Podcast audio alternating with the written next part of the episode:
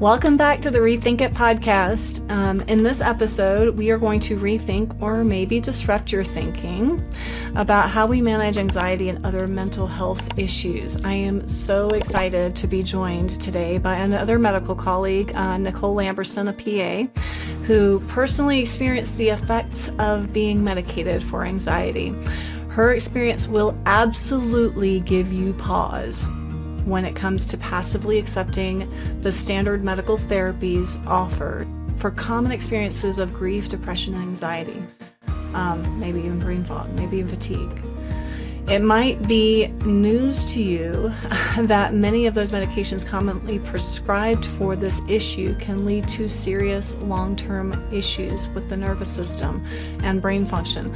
Although we do have a good deal of research demonstrating the negative impact of these drugs, we are yet to fully appreciate the long term brain health risks. There's this quiet pandemic going on of over prescribing when it comes to psychiatric medications.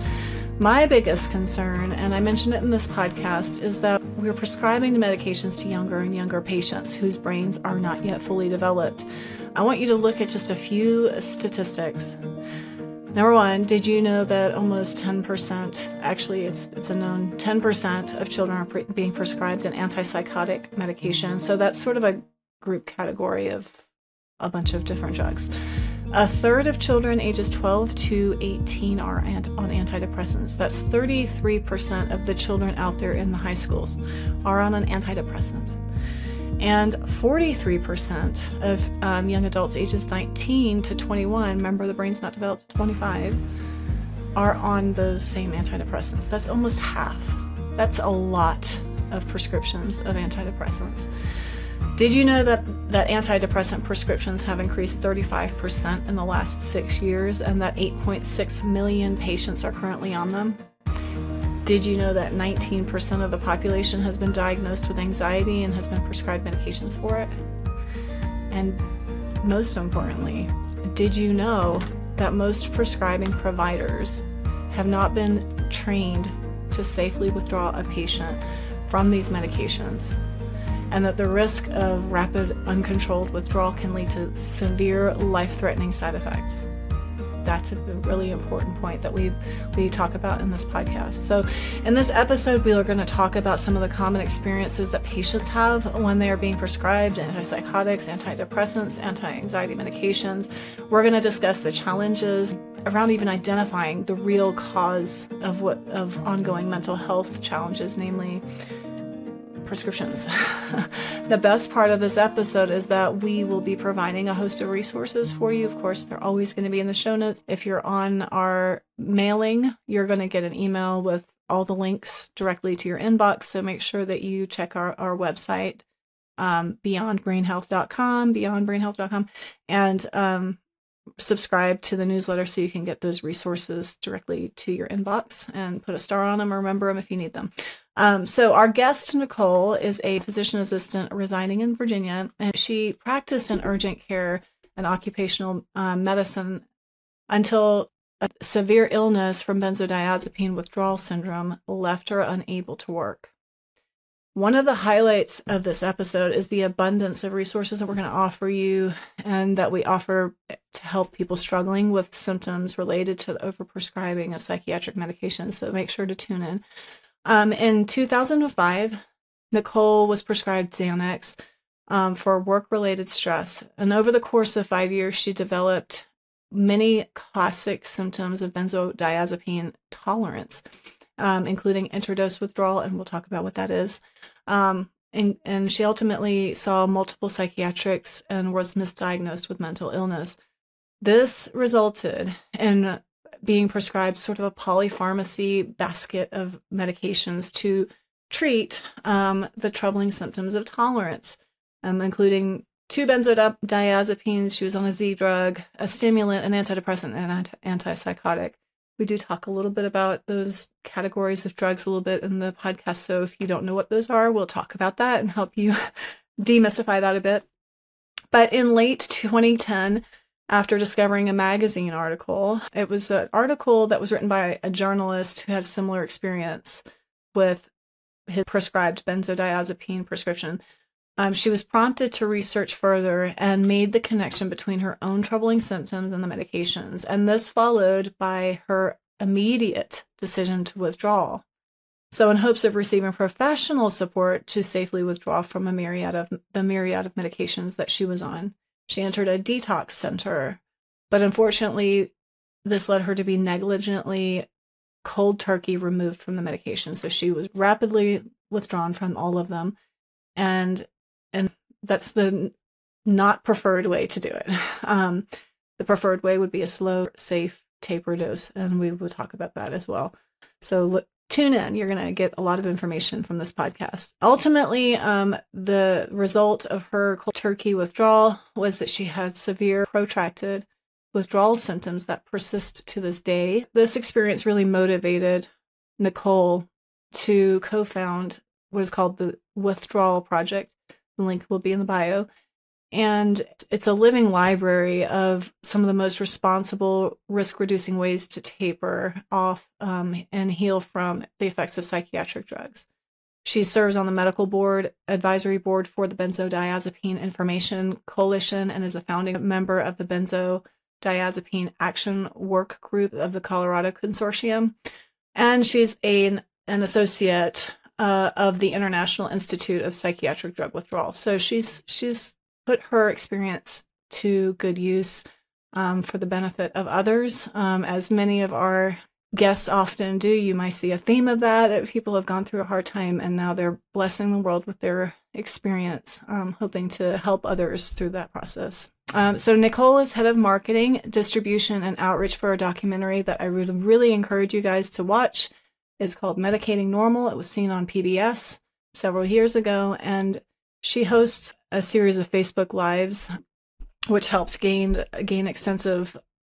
Um, she she used that experience to gain um, extensive knowledge from interviewing dozens of people who are both experts in the field of psychiatry and also survivors. So she is just very well rounded in this area. Nicole currently serves on the American Society of Addiction Medicine's patient panel, and that that's advising on the development of a clinical practice guideline on the safe tapering of benzodiazepines, um, which we're hoping the FDA will approve. So, in addition to participating in the research, some of which is ongoing, she writes and appears on podcasts and other outlets like this to share her story and educate people like you um, on these critical issues. So I am very excited to have her on today. I hope you guys enjoy this podcast and thanks for joining us. Well, Nicole, I'm so excited to have you here on the Rethink It podcast with me. Um, it is this topic is absolutely a topic that we need to rethink. It demands uh, patient and practitioners alike to rethink how we press, uh, approach stress, grief, mental health, all of it. So I'm just thrilled to connect with you um, and share the work that you're doing with our audience. Can you start by sharing a little bit about your story and how you started this advocacy work that you're doing now? Sure. Thanks so much for having me. Um, yeah, so whenever somebody asks me to tell my story, I'm like, oh my gosh, it's so long, but I'll try to like you know, make it shorter so that we can just kind of get to the point. But back in the 2000s, the early 2000s, I had graduated from PA school and I was in my mid 20s at the time, so young for starting a career like that. And like most people who are starting a new job, um, I had stress. You know, I was uh, having a bad day at work. I had started this new job um, straight out of PA school. And I think I, you know, probably wasn't taking the best care of my body. I think, you know, that's a whole topic in itself, like what mm-hmm. we teach young people about health and like how to care for yourself, you know. We don't. we exactly. Don't. what we don't teach. Yeah. Yeah. Right, yeah. Um, and just, you know, eating the Atkins diet, which I really didn't need to be dieting, and all of that aspartame, I think at the time was not helping. Oh, wow. Um, and so I uh, accepted a prescription from one of the physicians that I worked for in the practice where I was just starting out. And he was like, Oh, you don't need to go home, you know, because I had asked to leave. I felt really bad that day. And he said, Oh, it's just stress, you know, take, Mhm. uh, take this Xanax. It'll Mhm. help you with stress. And I don't know about you, but looking back in my PA training, I didn't have any information about benzodiazepines, specifically about the risk of physical dependence and withdrawal syndromes. I mean, I knew they could cause seizures. Right. Um, All I knew was that it was like, oh my gosh, when you withdraw the, from these things, like these are serious. You seriously have to pay attention. I, f- I remember categorizing it sort of with alcohol, like i- i- if you withdraw too quickly, you're going to have a seizure and you need to do it in a, in a hospital, like or Mhm. something like that. But that's about it. I didn't really know about dependence at all. yeah, It there was- was it no. was- Definitely something that was like, this is what we have for anxiety, and yeah. yeah. no tech you know no training or technical details on like okay if you get someone physically dependent on these like here's how you get them off you know Mhm. slowly over many months to years they need to taper in uh, Mhm. you know stepwise fashion Mhm. and like you we can talk about language because i think that's a huge part of what's happening and why this is causing so many problems um, Yeah. is I had them in this box of, you know, if you read the label back then, it's since been updated by the FDA, but uh, may cause addiction. right. And so I thought to myself, well, I'm not abusing them. I'm taking them as prescribed. The doctor's giving them to me. So I'm that's not that's not relevant to me. Right. You know? I didn't understand what physical dependence was, that you were at risk for it just by exposing your body to the substance in a prescribed way every day. Right. Well, prescription kind of gives you the sense of a false sense of safety. Like a a medically trained provider just gave me something that they understand. They've learned all about it, right? This I should Mhm. trust this, so it's safe. It's a prescribed substance. It's a false sense. Yeah, Security. totally. totally. Mhm. And, you know, I had just graduated PA school and I was like proud of my profession and thought Sure. like PAs and doctors and nurse practitioners and medical people, like we only help. We want to help people. I had a physician for a dad and, you know, girls and your dad, he's like your hero, you know? Yep. And I thought doctors are Mhm. gods. They exact cures, you know? Yeah. And Yeah. so I think my thinking, I was so naive, you know, Mhm. and just fresh and new. Um, so I started within a couple of months in hindsight. I didn't understand at the time what was happening. I started developing adverse drug effects, which are classic for benzodiazepines, which is like interdose withdrawal and tolerance type problems. What's the interdose withdrawal? Just uh, kind of demystify that. And I mean, I think we can. Some people can might pick it up, but maybe Yeah. it's just language that somebody's never heard before. Okay, and I it's good to explain it because if someone else is having it, maybe you can recognize it Mm-hmm. sooner than I did. But basically, especially with short acting benzos, but even the long acting ones, uh, you know, your your body as soon as you start ingesting the chemical is trying to find a workaround. It do, it's like, oh, you've given me some, you know, substance, and you're you're tranquilizing me, so it's trying to speed up and sort of get around the chemical and Mhm. tolerance develops and one of the first signs of tolerance happening is the drug doesn't last as long uh, therapeutically as it did when you initially took it Mhm. and if you're still just giving it the same dose which most people do because the doctor just keeps prescribing the same dose every time you go back for follow-up Mhm. you're intolerant and you start to develop withdrawal symptoms while you're still on the drug Mhm. like in between doses. So before Mhm. you're due for the next one, you might start getting like severe muscle spasms in your back, like really bad irritability, extreme anxiety, um, just like mm. terrible physiological withdrawal. Mhm. But if you don't know that that's classic for this, you know, drug class, you you do what I did, which was I attributed it to myself. I thought something is wrong with me. You're I'm not getting- the only one, though. Yeah. The the doctor does that too, doesn't it? I mean, I feel like totally. that you go and they're like, oh, you know, Yeah. you're just you're just seeking now. You know, suddenly you're the problem, or you're you're the you're seeking, and when you're just yeah. It, yeah, it's one of two things. You you are either a drug seeker if you go back asking for a refill, even though this is an expected, mm-hmm. um, you know, thing that this drug class causes. So mm-hmm. we should expect that this is going to happen if we keep somebody on for, um, you know, in some people it happens in a week. It's on, on wow. the FDA label. Really? It can happen quickly. Yeah. Oh my goodness. So um, so it's either you are drug seeking, even though you've only taken the medication as prescribed. So there's that language problem again between addiction and physical dependence, mm-hmm. where we need mm-hmm. to like really know the difference.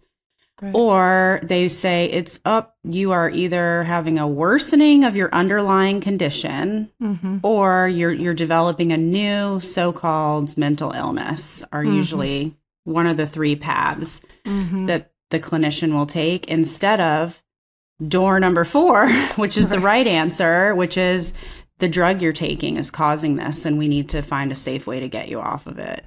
Right. yeah. just, yeah, I don't know why it doesn't even enter the mindset, you know, of the provider when somebody's on a prescription.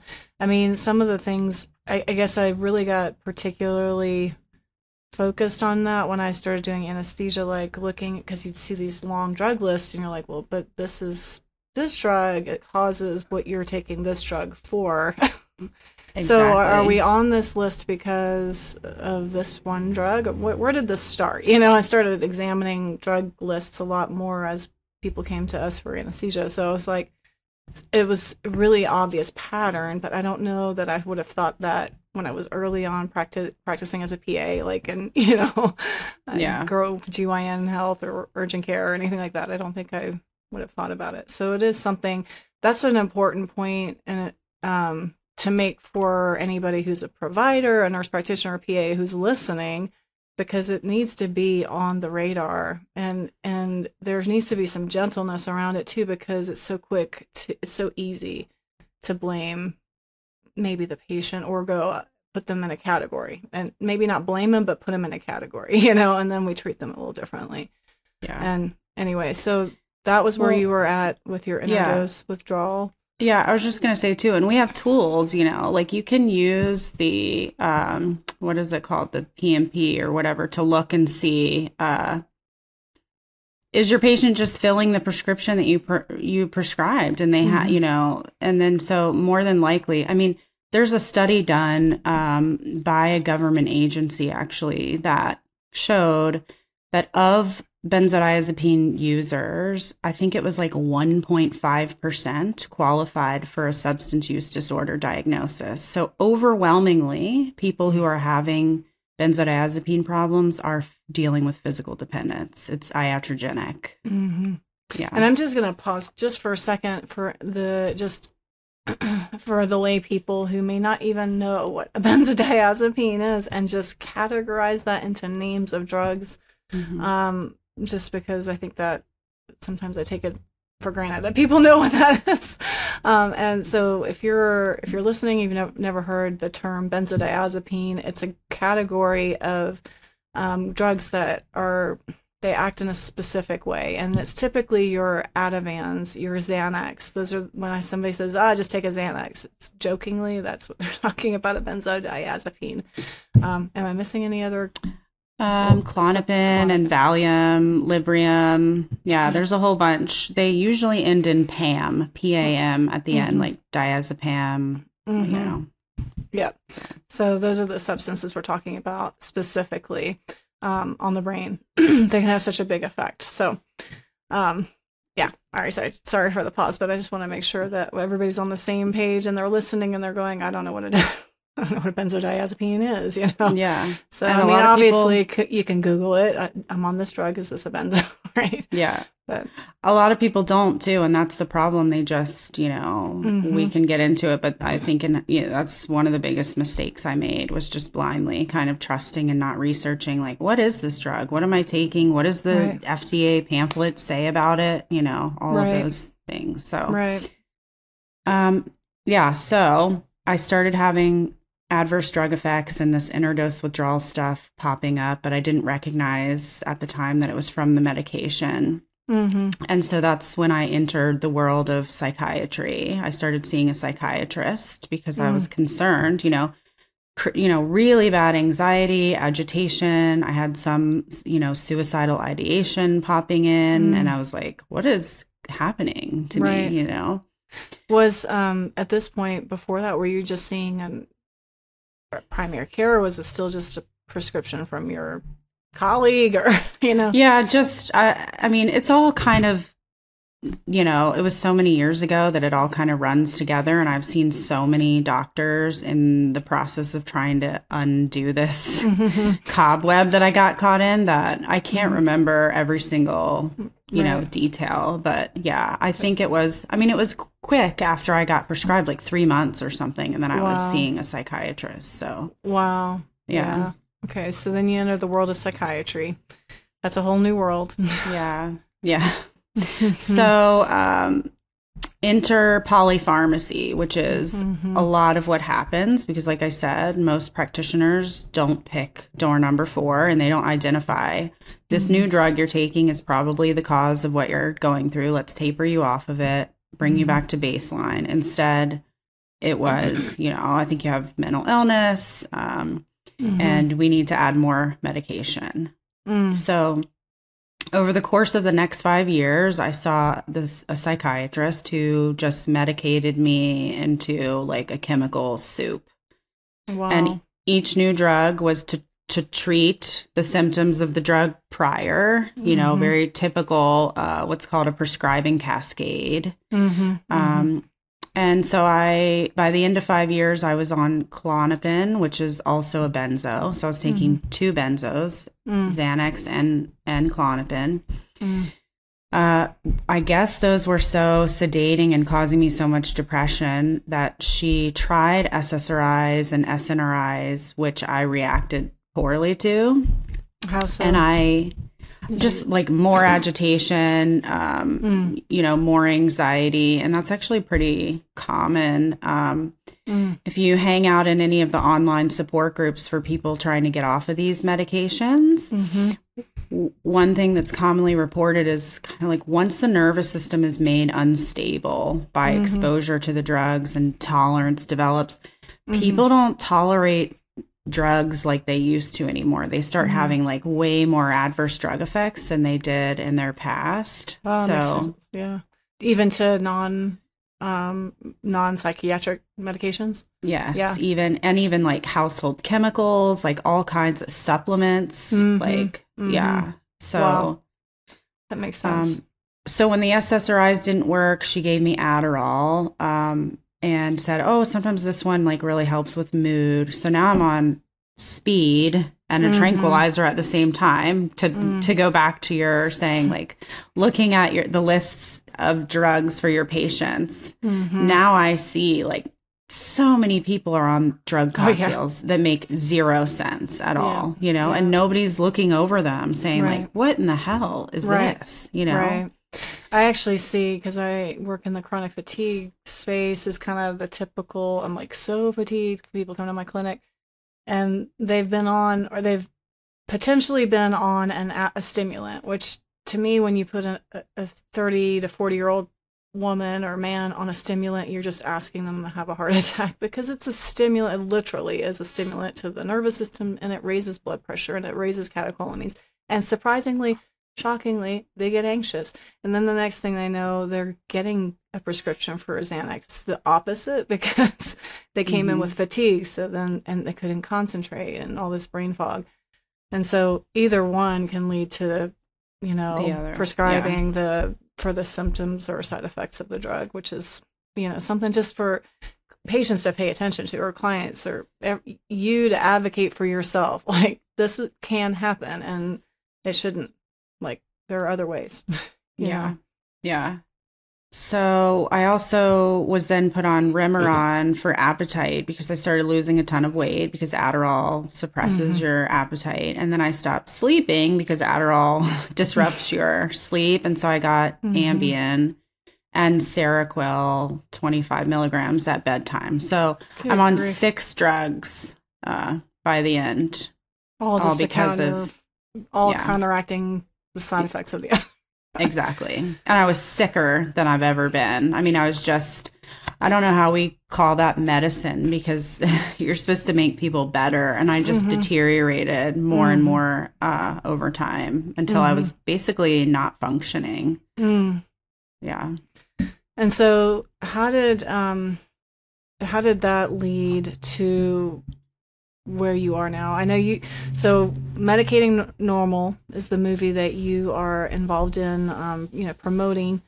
Um, I think you guys are still offering. I don't know if you're offering it behind the paywall or not, or but um, but I know it caught my attention several years ago. I was excited that you guys were still doing it because um, it kind of ca- caught my attention I was like, I need to, I need to look into that. And I listened to, I think it was a talk that you did on oh. Facebook. mm-hmm. And I was mm-hmm. like, this is really intriguing. I need to listen to this. And then I got, I don't know, I think we moved 2020. I don't know. but, um, but it came back across my feed and I was like, oh, oh my gosh, I really want to connect with this person. So how did, you know, since this is a film that kind of exposes this, all that we're talking about, how did you get involved in the film and how did you know, how did you move from being basically unable to function to what you do now? Yeah. so to kind of wrap up my story, I, you know, I made a critical mistake once I figured out it was the drugs. My dad is an anesthesiologist. And so, you know, he made a living um, altering people's brain chemistry to put them to sleep. And he recognized in me mm-hmm. what was happening. Um, so, the biggest mistake I made, aside from ever taking these drugs in the first place, was I went to a detox center because I thought, well, mm-hmm. now that I've identified the problem, I need to get them out of my body. Mm-hmm. Mm-hmm. If you're taking psychiatric drugs and you're listening to this, do not go to detox. Do not stop taking them abruptly. They have to be tapered incredibly slowly, and you have to listen to your body some people take months, other people take years to uh, taper in a way that they can mm-hmm. revert, you know, slowly reverse the neuroadaptation that's occurred while mm-hmm. you were mm-hmm. exposing your system to these medications. Mm-hmm. mm-hmm. And that goes for all of them, not just benzos. Antidepressants cause withdrawal syndromes, mm-hmm. antipsychotics, the stimulants right. can.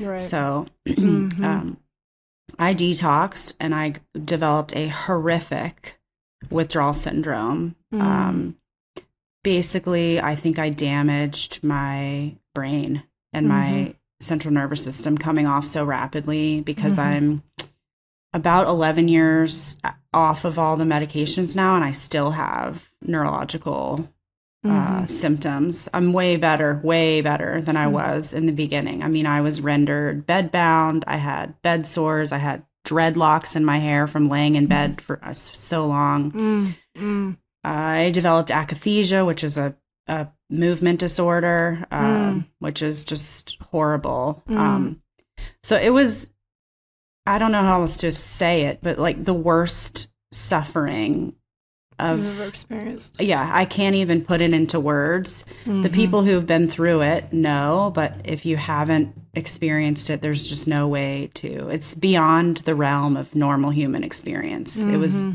bad. Oh, I'm so sorry. So, yeah. I needed to survive that and I needed purpose. Uh, you know, I was, I had, I lost my career, I lost my health, all my friends kind of moved on with their lives and were functioning. And I was kind of holed up in a, in a room waiting for my brain and nervous system to recover. Mm-hmm.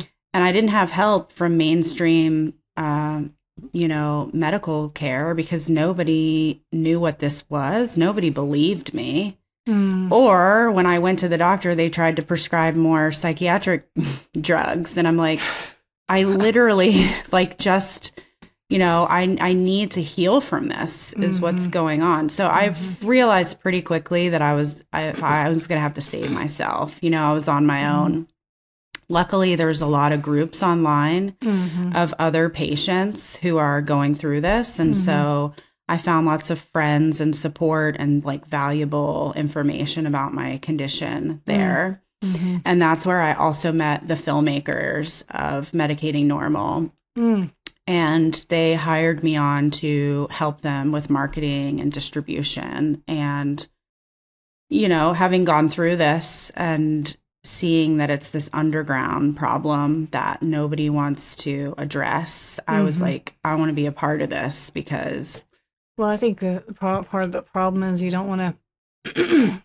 we don't want to, you know, um, make uh, take away the trust people have with their physician.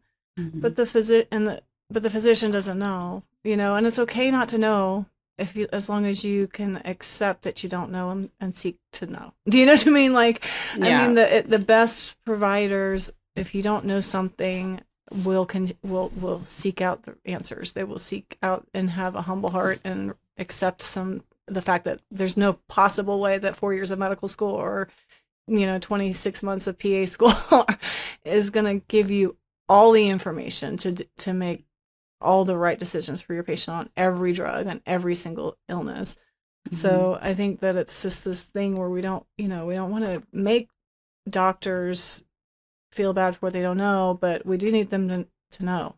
Yeah. you know what I mean? yeah. And we don't want And- the pop- population to hate their doctor either, but No, you no, know, no. but but yeah, we it's not about doctor Yeah. bashing because honestly, Yeah. I think they are victims too. right. You know, they are fed a bunch of bad information. There are Mhm. moneyed interests in keeping them ignorant. Yeah. Um, and yeah, I, I think it's, you know, like I forgive the doctors who just don't know better. You know, I didn't Mhm. know better. I went to PA school and didn't know better. hmm The thing for me that's unforgivable is not being willing to learn and change your position. Like, hmm the best thing you can do is listen to your patients. They typically know what's happening to and, and they're telling you. So listen, they're giving you valuable information. hmm There were so many doctors that I showed up with journal articles about the withdrawal syndromes and they just wouldn't read them or completely dismissed me. hmm But I did find a psychiatrist who was totally willing to educate herself, and she became like my biggest ally in this. So there are good doctors out there who Oh, yeah. want to know better and do better. You just have to find them, you know? They really go in Yeah. hoping to, you know, heal patient. They go in hoping that this is the profession they chose that is going to give them the opportunity to help people. That's why I went to PA school. like that's why you went to PA school. That's why a lot of physicians go to medical school. Um, sometimes they just don't realize that there maybe is a different way, you know. Yeah. Then. Yeah. And, you know, we're all humans and guilty of something called cognitive dissonance. You know, Mhm. like nobody wants to believe that everything that they were taught or believed is corrupt in some way or that they're causing harm. Like, that's a really hard yeah. pill to swallow. Right. You know? I uh, did a podcast on um, the what is the name of the I keep I want to say Béchamp, but Béchamp is the guy from the germ the terrain theory. Is a it's the guy who invented who really brought hand washing to the forefront. Gosh, what was his name? Austrian doctor. I can't remember. I did. Yeah, I can't either. But, But he was trashed by his community because they were offended that that he would insinuate that the doctors were responsible for puerperal fever, like that was their fault that these mothers were dying after, you know, delivering babies because the doctors didn't wash their hands, and it was offensive, you know. Mm-hmm. So it's that dissonance that you're talking about, and we don't want we don't want to be responsible for harm if we're our, our whole identity is surrounded with being somebody who's a healer, you mm-hmm. know. But well, and on the patient's ignoring that, you know, Yeah. we're we're going to do more harm. so Yep. And on the patient side, I don't think patient like their dissonance, they don't want to know that a doctor can harm them so much. Like it's way easier to go through life thinking that there's a, a some doctor who can fix everything, you know. Mhm. But when you break it down and really look, like medical errors were like I think the third leading cause of death in the United States or something. Like it's not the number one cause safe. of death is is prescription overdose. Yeah Number one it's, it's it's not super safe to see Yeah, your doctor. You know, like Yeah. too much medical care is is dangerous. It's a bad thing. Yeah. Mhm. I agree, hundred percent. Well, I think something that I thought was interesting was that the film highlighted um, so much that was wrong with the way that we manage mental health, uh, grief, and sadness.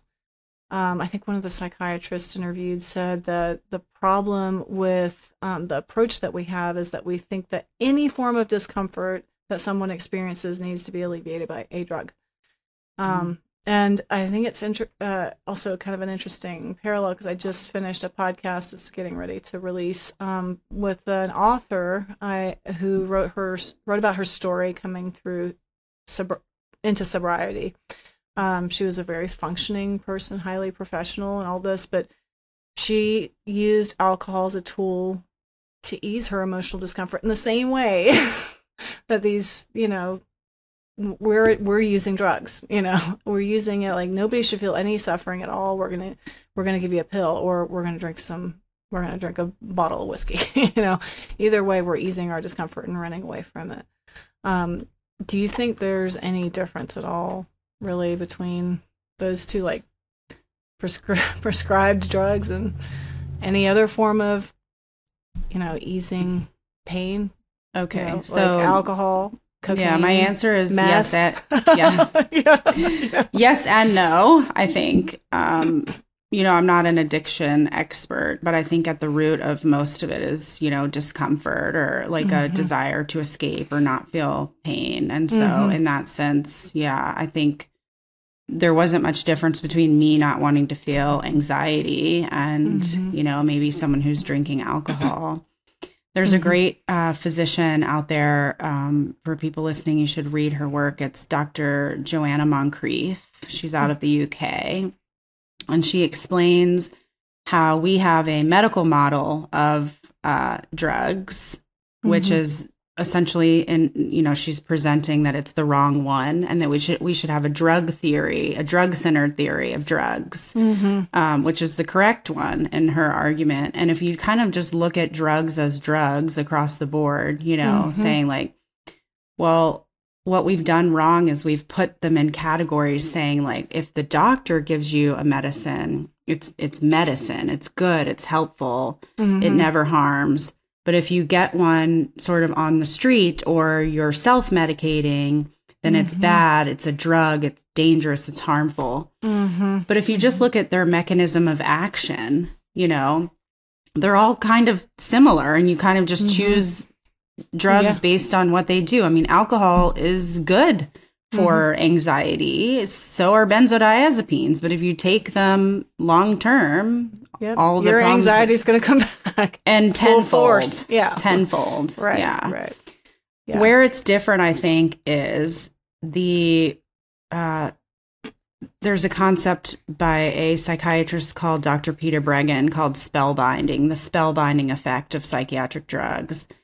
And he basically describes that people who are taking these medications kind of like slowly lose touch with the fact that they aren't functioning that well. They're actually getting worse.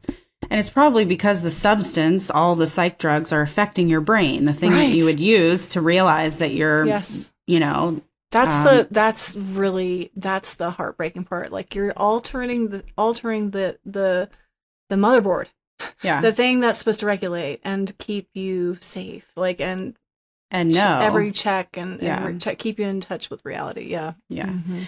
So, you know, this happens with psychiatric drugs and it's reinforced. And here's where the difference between the alcoholic, I think, and the person taking psych drugs comes in is that when you go to the doctor and you say, I'm drinking away my woes, they don't say in their white coat with position of authority, like, keep drinking. That's a good Mhm. thing. Or we need to up your dose of alcohol Mhm. it, when you're on psychiatric drugs though that is what you're told we need to give you more you have this condition that needs treated you're doing the Mhm. right thing and so when i was taking psych meds uh, benzos that are just basically alcohol in pill form Mhm. i thought i was helping myself it was presented to me in a way that it was treatment for something Mhm. whereas when i drank alcohol or experimented with drugs in college, I knew that I was Mhm. doing something risky and Mhm. dangerous, you know? So I think Mhm. that's kind of where it differs. Yeah. You know, that brings um makes me think of the the some of the um, steps that you guys are taking and and kind of putting a black box warning on some of those drugs and and pushing for legislation to get um, informed consent um, to give those drugs. Isn't that what you guys are doing? Or fill me in on some of that. Yeah, exactly. I mean, the film was not involved in um, the black box, but there are um, the, the film included some of the legislation that the patient advocates are trying to get uh, passed through in some different states. It was passed in Colorado. We're working on Massachusetts. Um, basically to get informed consent, which all we're asking for is that patients are told or they have to sign something before being prescribed these drugs that alerts mm-hmm. them to mm-hmm. what can happen with long term use. Mm. So that they can just make an informed choice. We're not trying to take the drugs away from anybody. You know, mm-hmm. I mm-hmm. I'm not in the business of saying what someone should or should not be able to to take because right. you know I want benzos available if I ever need them for something. You know, like a mm-hmm. one off thing mm-hmm. mm-hmm. or end of life. You know, where they're mm-hmm. appropriate, but um, there are nonprofits that exist that I am uh, working with um, that advocate, you know, mm-hmm. for this type of informed consent and information mm-hmm. for the patients. Uh, mm-hmm. One of them is Benzodiazepine Information Coalition, mm-hmm. um, and like I said, there's tons of support groups out there for people right. also, you know, going through it. Yeah, and those links will be in the show notes, so anybody's looking for that doesn't have to to pull over on the side of the road and scribble that down. It's going to be available. So, um, yeah, those are those are. I'm so glad that you guys are doing that work. Um, I know that you're also involved in the um, is it your nonprofit, the Withdrawal Project, that kind of covers more than just the Benzos or.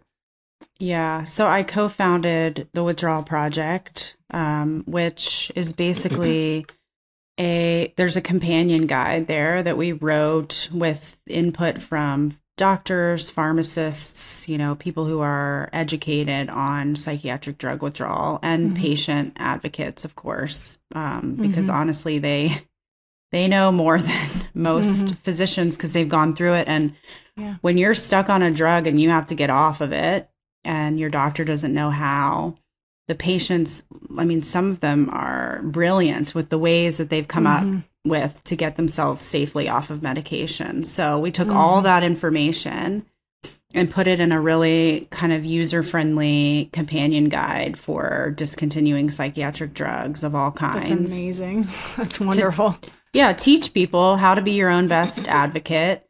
Um, I mean, obviously, having a doctor on board is uh, important because you're going to need the prescription medication mm-hmm. in order to taper it. You have to have the drug. But some people unfortunately don't have a doctor who knows how to do it and so they learn and they do it themselves, you know. That's amazing. Yeah. And I think I mean I always say that the best doctor is you. If you have the tools to advocate for yourself, the best doctor is you. You are the one experiencing the symptoms. It's you who knows when you take X, Y, and Z that this is the response I have. And it's you that can speak up for that and, and maybe seek help from somebody or maybe make a different direction or ask the right question. You know, it's you you you know your body better than your physician does. You you don't fit into a mold. And what I love in my practice is that I don't I don't put people in molds. Everybody's very, very unique. Everybody's got a unique set of issues and, and root cause problems and and we try to work with that specific uniqueness in in our treatment um, protocols. Um, and I kind of want to shift gears a little bit, um, but in that same vein, because this podcast is really it's a brain health podcast. Um, it, it's really geared to help motivated people who want to know how to biohack their brains or and their health, really to prevent dementia because dementia is a big thing. It's it's outrageously um, increasing. It was a thing of like before the 19 early 1990s, like late 1980s. It was very rare that somebody truly had dementia, like truly had it. It was not a very common diagnosis. Now it's extremely common. Every other person has dementia, and it's a problem that's affecting people at younger and younger ages. We're talking about 30 to 64, people are being diagnosed with dementia. So I know that a lot of people who tune in here are interested in protecting their brain long term. And so I want to kind of ask you, like, if you know, and I didn't have the time to research. I saw there's tons of research about the impacts of benzos and these psychiatric medications in the short term. Do you know of anything in the like the chronic effects of benzos long term? Yeah. So they have researched, and as far as I know, the dementia argument is still out. There's lots of papers saying, oh, there's a link here. And then there's lots of papers saying, mm, we didn't really see a link. And so people are kind of still arguing in the literature about that. Now, I don't know how good the studies were. That's another point that people have mm-hmm. to sort of learn how to discern like read, what's a good study how to read the good a, studies yeah. exactly you know but, it's really that bad yeah i think mm-hmm. the verdict is out on that still but even the fact that people are questioning you know I, I can just say benzos were incredibly damaging to my brain and uh, the brains of many, many thousands and thousands of other people that I've talked to who mm-hmm. took them as far as cognition, memory. It destroyed my sleep. Mm-hmm. Um, and sleep is fundamental. Okay, so let's just say if it destroys your sleep, uh, we do know that a lack of sleep causes dementia. We know yeah. that. That's been proven. like yeah. that's in the medical literature. That doesn't even have to be a holistic doctor telling you that. I yeah. mean, with, I remember a study that came out just after I finished PA school, like 2007 or something, and it was talking about sleep apnea and how it's linked to dementia and stroke. And the reason was pathophysiologically because it, it disrupts your sleep. So mm-hmm. we know that anything that disrupts your sleep can absolutely have an impact on your brain. Yes. And there's actually a physician, uh, Dr. Daniel Kripke, K R I P K E, who has done research on sleeping pills like Ambien, Lunesta. Those are called non benzodiazepines or Z drugs but they're incredibly similar in their mechanism of action to benzodiazepines. So, actually, when you read about how to taper benzos, there's a whole section in there about Ambien too, because the withdrawal is so similar. Um, and anyway, Daniel Kripke made uh, his career on studying those, and he's put out tons of papers about them, about how they um, increase the risk of um, cancer and other problems because of you know essentially the lack of sleep that they mm-hmm. they disrupt your natural sleeping uh, mm-hmm. even though you think you're sleeping you're just you're, you're not tranquil hitting, yeah yeah you're not hitting. you're not going into rem essentially right. the thing we i thought was really interesting when i was kind of reading about alcohol and since benzos and alcohol sort of they're so similar yeah is that alcohol actually stimulates you to a more you may you feel sleepy, but you actually hit alpha waves, which is the alertness. Your brain waves actually hit into go into a wave that is a more alert wave. So when you go to sleep, you're actually awake. it's yeah. like a crazy that, and I think that's probably. I'd love to see studies on how benzos work, but that's just a theory on yeah. my end. There's a chapter in a book called Why We Sleep um, I forget who the author is, but he's like, it's a great book. Anyways, the whole chapter is summarizing like what benzos and sleeping pills do to our sleep.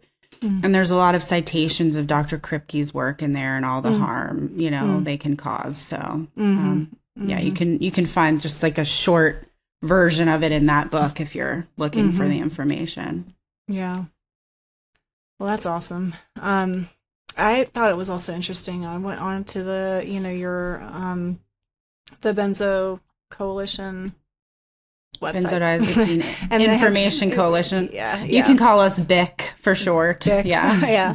I liked all the um, research that they provided, and there was research that went all the way back to the 80s and showing essentially the ineffectiveness of Xanax. So it's like compared to placebo, like at the eight week like like mm-hmm. eight week point that they were less effective or actually worsened anxiety. Wasn't that what was something like that?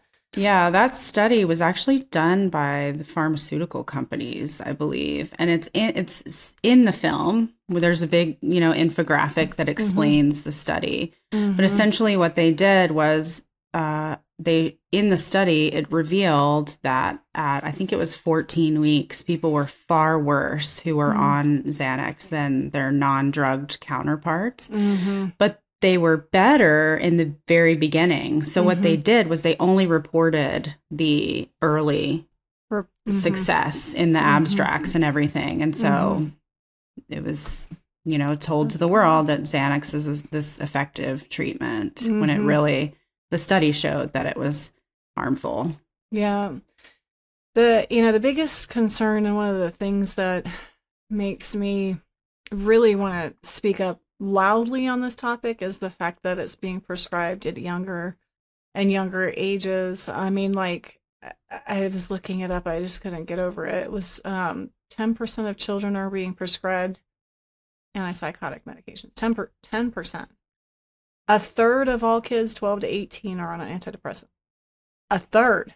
That's a lot. 43% of people, young adults 19 to 21, are on them. Mm-hmm. That's almost half that's that's a that's an epidemic. That's a problem. Yeah. And you know, I it's particularly close to home for me because I have, you know, when I finished PA school, I had a child, and then I had another one, and another one. mm-hmm. but the one that I um, had that was a baby, basically, he was two when I graduated PA school. He was very, very ADHD, and he had um, I mean, he was he was ADHD. He was very very busy. Now now I work with brain health. I know that ADHD I can I can really change direction very very quickly with environmental changes and very specific supplementation.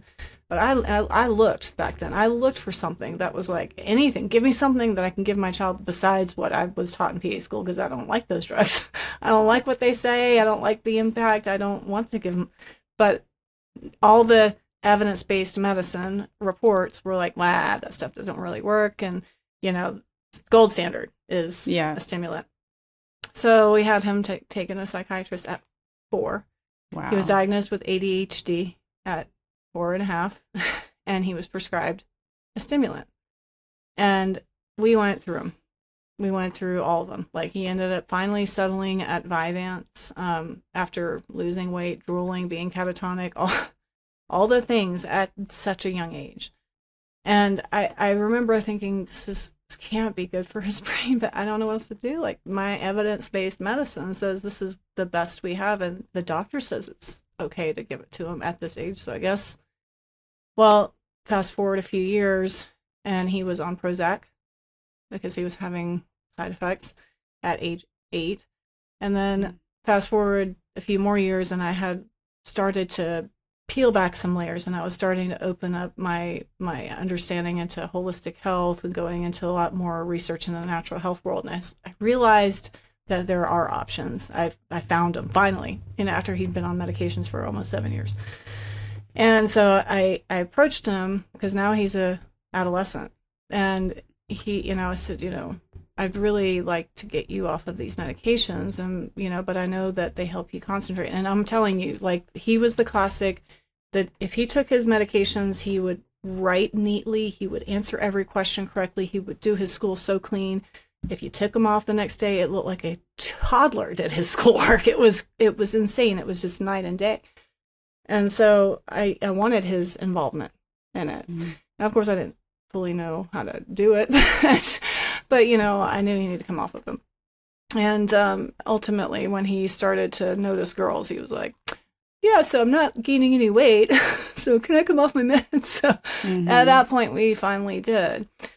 One of the things that was concerning for me was when he was medicated. When he when the medicine would wear off, which was around three or four in the afternoon, he would have almost a rebound, like like a wor- way worse. It was way worse than baseline ADHD and impulsivity. Like the impulsivity was through the roof. This was a very smart child. He, he's a very smart kid. And he would, I'd find him in the back of the corner playing with matches in the house at age 10. like he knew not to do that, right? So it was yeah. like this kind of impulsivity that made no sense. And so he finally came off of the medication slowly. Um, and we did the, all the things, diet and all the things. And he he's functioning, fully functioning now, 10 years later, doing just fine. But there was about a year into it after coming off. Mm. We caught this kid in a in a bold faced lie, like a bold faced lie. And he's not a kid that lies. So we were like, and it was an obviously like a really really obvious lie why would you lie about something and it was something about something really dumb not even something worth lying about and so we my husband and i were both very confused we're looking at each other like what the, why did he lie about something so stupid why would he waste punishment. Yeah. you know so i finally gave it a day to calm down. I asked him about it. And now this kid was kind of 13 years old at the time. You know he wasn't certainly not abstract thinking about the world around him or anything. But i said well I, will you please tell me why you would lie about something so dumb? We caught you in that lie yesterday. Why would you do that? And he said the inside of this statement. I want everybody just to pause and listen to this. This was a 13 year old boy telling me exa- his experience. He said well mama do you remember when i used to you know tear stuff up you know a couple years ago and light the matches and do stupid stuff like that? I was like oh yeah. I remember i was i got turned gray during that time. And he said yeah well i knew it was wrong but i didn't care. And i was like huh. Okay. And he said i wanted to know because i was feeling different. I wanted to know if i lied if i felt bad about it I, said now. So it was like now i wanted to know. I said so did you? You know and he was like yeah i felt really bad about it. So Yeah. what what it highlighted for me was just this amazing was it maybe that depersonalization that you were talking about when we talked earlier this week? Um like just to disconnect like with what he he knew was wrong but he just he just didn't he didn't feel about anything about it. He didn't feel like it Mhm. blunted his total effect. Those were the medications that he was on. That's the first thing i went to. I was like the only difference between now and then was that now he's not medicated Yeah. so they, I mean, profound that's how some of the drugs work. You know, we've been fed this lie, this chemical imbalance theory that the drugs are correcting some chemical imbalance, and that has since been disproven. mm-hmm. So if if anyone listening was told that and still believes it, there is no, you know, proof that there's a chemical imbalance and that the drug comes in and goes right to the imbalance and rebalances it. No. right Um, you know, the antidepressants are thought to work by some experts by numbing. That's what they do is they suppress, you know, they Mhm. numb. And in the withdrawal syndromes too, yeah, the dissociation, the depersonalization, the derealization, mm-hmm. um, you can feel completely numb and disconnected. Mm-hmm. And so now y- you were talking about the numbers of people that are taking these medications. I mean, what is the cost of having so many numb people Mm-hmm. in our society, you know, who Right. can't care or who don't care? Mm-hmm. It's marriages lost, friendships destroyed, you know, all kind if you just yeah, extrapolate it out, it's huge. And there's Mhm. are we're not better for this. If you look at like the rates of mental illness, they since the introduction of medications, they've it's gone up, not Mhm. down. Mhm. And there's a book about that. It's called um, Anatomy of an Epidemic by Robert Whitaker, and he examines that very thing. Well, Mm. if the drugs are working and they're so great, surely we should see it in the numbers that it's actually we should have a utopian society yes, and it that's not what he found. Mm. Spoiler. So Yeah. yeah. yeah wow yeah and that's that that's that goes back to the whole thing that was highlighted i really that i really paid attention to in the movie that he you know that psychiatrist is saying like what we used to do for people with grief is walk with them Mhm. um, we would walk with them we would give them a space to talk we would do talk therapy we would hold their hand we would grieve with them but now we're just we're just medicating them and that's just it's an easy and it's a depersonalized way to to handle what is a normal response ptsd which was highlighted in that movie a lot that was another one close to home for me my you know my my family i have family members who are military and absolutely have ptsd and you know, never took medications, praise the Lord. But, you know, they they had you have to grieve with them. You have to let them process mm-hmm. that what they experience, which is hard and that most people don't experience. Um, and I just think it's um, it's a little it's a pretty impersonalized way. It's a little less humane, a little less um, intimate to to just give people medications. yeah, you know.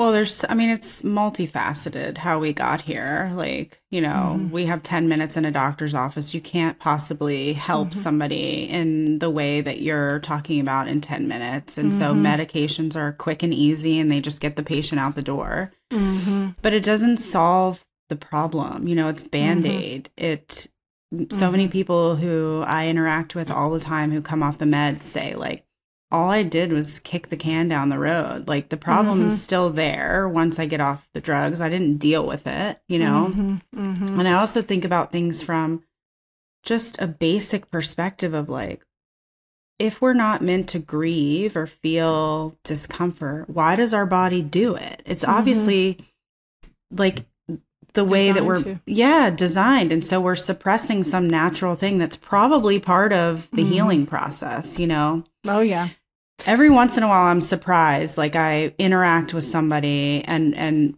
on the note of grief i somehow was connected with somebody at a grief center at like some major hospital in the us and i can't remember which one.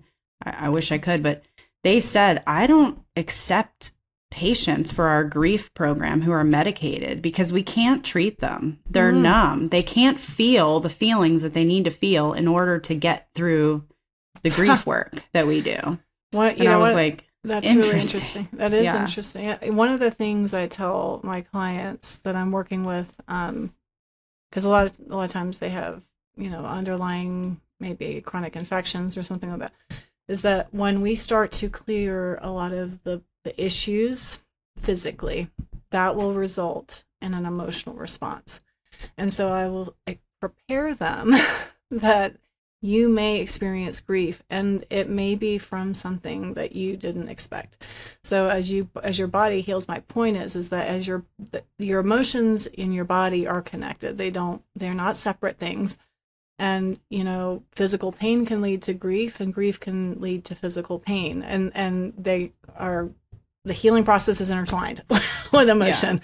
and yeah. numbing either of those is not the answer yeah yeah i people you know psychiatry likes to think like that we're divided we have a head and a body but that's mm-hmm. not you know they it all mm-hmm. it's like when i had a breakup in college and i broke out in hives from head to toe you know mm-hmm. that that was emotion causing physical mm-hmm. symptoms right yeah. exactly well, I think it's wonderful what you're doing. Um, I'm glad that you're out there and advocating for patients and really educating medical providers. I I came away with more information from from the movie, from listening, you know, reading through the um, advocacy blogs that you sent, and just just talking to you.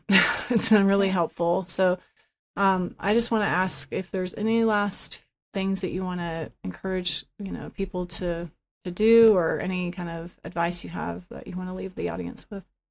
Yeah, I mean, I think just to circle back, uh, when you asked me or reached out to me and said, asked if I wanted to come on and chat with you, I was poking around on your page and stuff and saw that your tagline is the best doctor is you. And I was like, okay, I'm going to talk to her because I think looking back in my own story, the mistake I made, the biggest regret I had was giving away my agency to somebody else, a mm-hmm. physician, just walking in and being like, fix me, you know, as if I didn't have mm-hmm. any part in uh, the decision making or the research or. Right.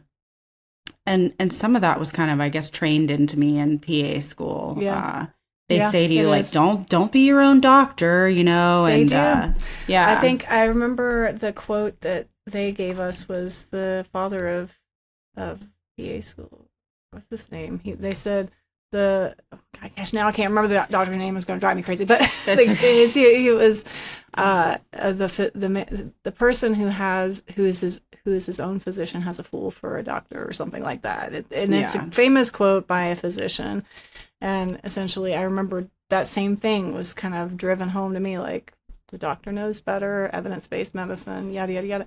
But I find that when people are engaged, like you shouldn't check. You're going to ask your mechanic about your car. Oh, certainly. gonna, he's yeah. going to give you a laundry list, and you're going to go, "Well, wait a minute," you know, blah blah blah blah blah blah blah blah aren't we we're way more important than our you know Ford you know that we're sitting in the car you know we're yeah. we're more valuable we should absolutely be engaged i think when we sometimes when people become parents maybe they start to see oh my gosh wait a minute this is not when it's not themselves but it's somebody they love they're like wait a minute i need to ask a question yeah. but it's it's really important that you engage your own health um, because it, it's yours and when yeah. it's gone you said something really good in our conversation last time and you said you don't have your health you don't have anything you have nothing when i got sick from this it was i had nothing it was all gone just stripped mm-hmm. down bare to you you yourself in a room with nothing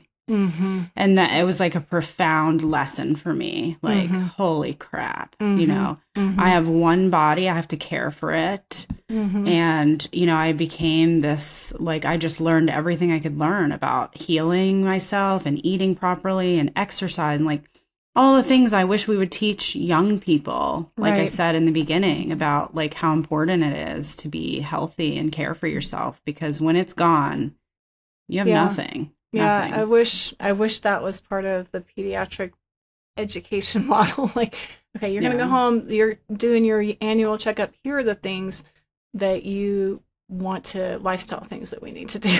like here are the lifestyle approaches we do at 13 that we start giving them some guidance and letting them take some ownership and da, da, da, da, da, you know, and just reiterating that at every annual follow up. Yeah. That would be more valuable than the yep, your heart and lungs, everything's good. You're right on on track. You know, like yeah. Give us some tools.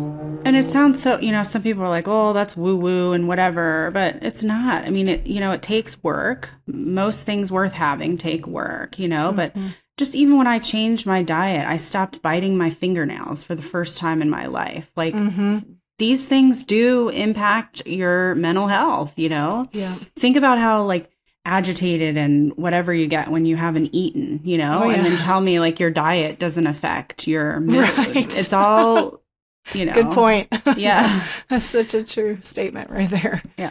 Yeah. So I guess for patients, you know, advocate for yourself. You can fire your doctor if it's not mm-hmm. working and you can research and find another one. That's right. Um, for people looking to get off psychiatric drugs, our nonprofits, we have a list of physicians who are uh, educated and can help with awesome. psychiatric drug withdrawal. Mm-hmm. And then I guess my take home stuff for, you know, medical people who are listening is, um, you know, believe your patients, listen to them, be willing to learn something new and read what they're presenting to you. Mm-hmm and look at those medication lists, you know, mm-hmm. that you mm-hmm. and I were talking about in this conversation and mm-hmm. ask I mean, even just ask the patient, are you are these working? Like do you feel yeah. better? Cuz sometimes they're like, "No, I'm not yeah. I don't even, you know." And yeah. then start examining like how is this polypharmacy affecting this person and would right. they be better if we could get them off some of this stuff slowly right. and, you know, over time and see like where are you at on three drugs instead of eight, you right. know? Yeah. Right. Yeah. That's so true. That was perfect way to finish our, our conversation. I just want to make sure everybody checks out the the um, film Medicating Normal. And is it? Do we how do we get it? how do it's we get it? basically on any platform you can think of. Just go searching for it, and by the time this is up, I think you should be able to watch it on YouTube for free as well. Yes. So free is always good. Yeah, I love It's that. been behind a paywall for a long time, but that's just how films are distributed. Yeah. It takes time to be free. So, and it's yeah. not a long film, but it it is an intriguing, captivating, definitely um, relevant. It's so helpful. I think if you watch it and you don't have an issue with benzos, you can think of three people. I did when I was watching it. I was like, I need Yeah. this to this person, that person, and this person. you know, they need Yeah. to hear this. And it's not just um, benzos, it's antidepressants, it's stimulants. I mean, the film is about all psychiatric drugs because they all can they Yeah. can all harm. Yeah. And, and we're just now finishing up all of the foreign language versions, so those are coming soon for anybody who needs it. Oh, that's in good. other languages as well. Oh, okay. That's yeah. that's really helpful. And as always, um, the links to um, the Withdrawal Project, BIC, um, Benzodiazepine Information Coalition, um, and even the Benzo Action Benzodiazepine Action Work Group of Colorado. That all those links will be in the show notes so people can find them. Um, so it's easy to access. Uh, Thank you so much for joining me. It's really a great talk. I think um, really relevant, and I hope that it gives people some hope and empowers them to be their best, be their own best doctor. Agree. Right? Thanks so much for having me and for the work that you do. It's really important. So, Yeah. Thank Yeah. you. All right. Talk to you soon. okay. Bye bye.